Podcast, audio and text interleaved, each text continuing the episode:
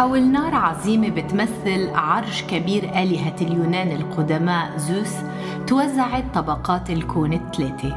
الطبقة الأبعد كانت أولمبوس، حيث عناصر الحياة الأربعة بشكل نقي: تراب والماء والهواء والنار، ومن ثم طبقة العالم وفيها الشمس والقمر والكواكب الخمسة المرئية بالعين المجردة منذ قديم الأزل: عطارد والزهرة والمريخ والمشتري وزحل.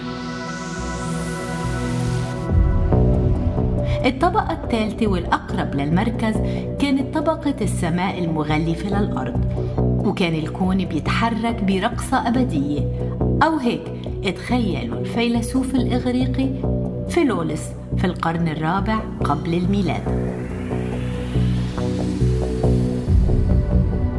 هيدا التصور اللي تركته إلنا الحضارة الإغريقية كان واحد من مشاريع متقدمة آنذاك لرسم صورة متكاملة وطبيعية للكون من باب الميكانيكا، بعد رحلة طويلة خلطت فيها مخيلة الإنسان الحقيقي بالأسطوري.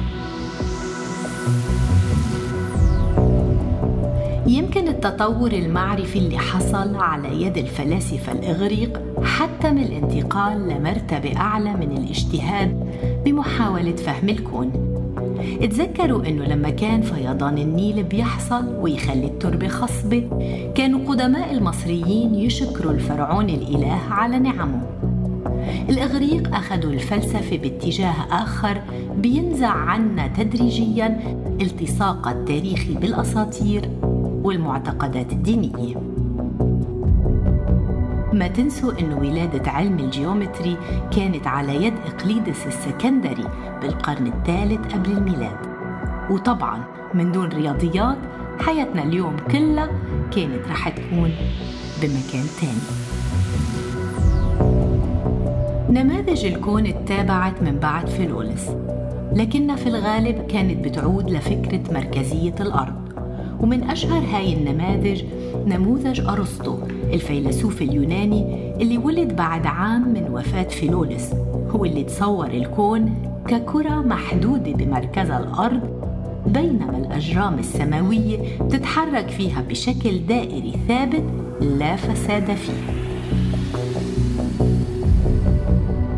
فصل أرسطو بمحاولته تعقل العالم بين عالمين أحدهما ثابت وثانيهما بتعتريه عوامل الفناء والتحول، أو اللي سماه الكون، واللي بيمثل عالم ما دون فلك القمر اللي منوقع نحن فيه.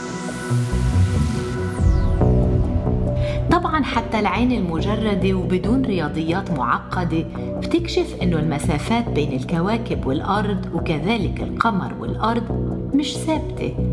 هيدا المأزق الفلكي شغل العلماء من بعد أرسطو حتى تكللت مساعيهم بنموذج بطليموس بالقرن الميلادي الثاني، واللي اضطر من أجل تفسير الظواهر وضبط الحسابات إنه يتخلى عن مركزية الأرض بنموذجه الذهني ويوضع نقطة افتراضية سميت معدل المسير. بالتالي بقيت الأرض مركز الكون، لكن الدوران نفسه كان بيتم حول نقطة خيالية. عاش هيدا النموذج قرابة ألف وخمسمية سنة، وتشكل من خلاله وعي جماعي مفاده إنه البشرية هي قلب الحقيقة.